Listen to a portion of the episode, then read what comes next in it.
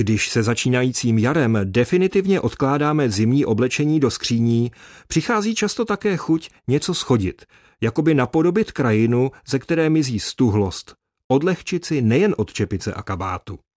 Je mnoho cest, jak se do schazování pustit. Dopřát si víc pohybu, být pozorný k tomu, co a jak jím, to je asi nejčastější a nejoblíbenější možnost. Výsledek je vidět a dá se dokonce vyčíslit. Odlehčené tělo vede pak i k odlehčenějšímu vnímání a prožívání. Kdo odkládání vlastní tělesné hmoty spojí i s nějakou tou očistnou kůrou, zažije tohle všechno ještě intenzivněji. Náš vnějšek a vnitřek, nebo chcete-li tělo a duše, tvoří jeden propojený celek. Proto úlevu v jednom poznáme i v tom druhém. Konec zimy a začátek jara se také kryje s dobou křesťanského půstu. I ten má v sobě prvek zbavování se něčeho, očišťování, odkládání.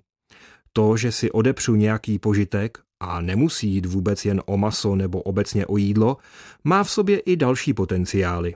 Ujistím se, že na požitcích nejsem závislý. Uvolním prostor pro jiné rozměry života, než je bezprostřední uspokojení. Přijde dotek vnitřní svobody. Pochopit, co všechno patří přirozeně k naší životní roli a co naopak můžeme s lehkým srdcem nechat být, to je moudrost, ke které nás vychovává půst. Možná pocítíme sounáležitost se zástupy všech těch, pro které odříkání není volbou, ale nutností. Když se nás alespoň jednou za čas dotkne, že náš životní standard není vůbec samozřejmý, budeme aspoň o něco vděčnější. A nebo očišťování ještě úplně jinak, úplně osobně. Mám za sebou pár týdnů čekání na jedno zásadní zdravotní vyšetření. Hned teď prozradím, že výsledek je nakonec negativní, takže v normální řeči velice pozitivní. Jenže to jsem ještě včera nevěděl. Několik probělých nocí a rozechvělých dnů jsem se pokoušel připustit, že se může stát opravdu cokoliv.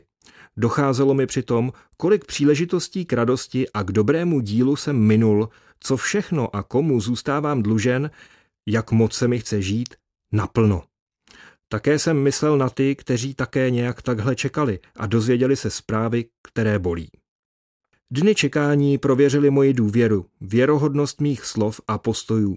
Opravdu, reálně věřím, že život je nakonec silnější než smrt, že to důležitější je neviditelné, že bolest může mít smysl. Jasněji se ukázalo, na čem a na kom opravdu záleží. Byla to vlastně snadná zkouška. Mnozí z vás jistě prošli či procházejí daleko náročnějšími. Dostal jsem v ní ale mnohem víc, než kolik mě stála. Zas cítím, jak voní jaro, jak chutná dobrá káva, jak moje plíce mohou dýchat, jak vzácné jsou chvíle s nejbližšími. Kdysi bylo běžné připomínat si memento mori, pamatuj na smrt. Někdo moudrý napsal, že máme žít tak, jako by nám smrt neustále seděla na rameni. Komu to zní morbidně, nechte tuhle divnou větu být. A kdo chcete, přijměte ji jako pozvání. K volnosti i k zodpovědnosti, k naléhavosti i k radosti. Právě tak jsem se s ní v těchto pohnutých dnech potkal. Děkuji ze srdce za každé takové tříbení, odkládání, schazování i odlehčování. Snad jsem se v tom svém o něco víc naučil být právě teď a neodkládat život na někdy jindy.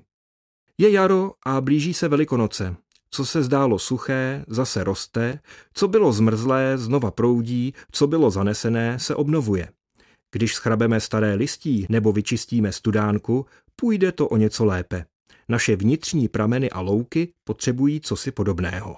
Je dobré aspoň začít, aspoň v malém, a nejlépe hned teď. Jestli se tedy chystáte něco schodit, aby něco jiného dobrého mohlo růst, ať vám k tomu dá jarní slunce dost odvahy a síly.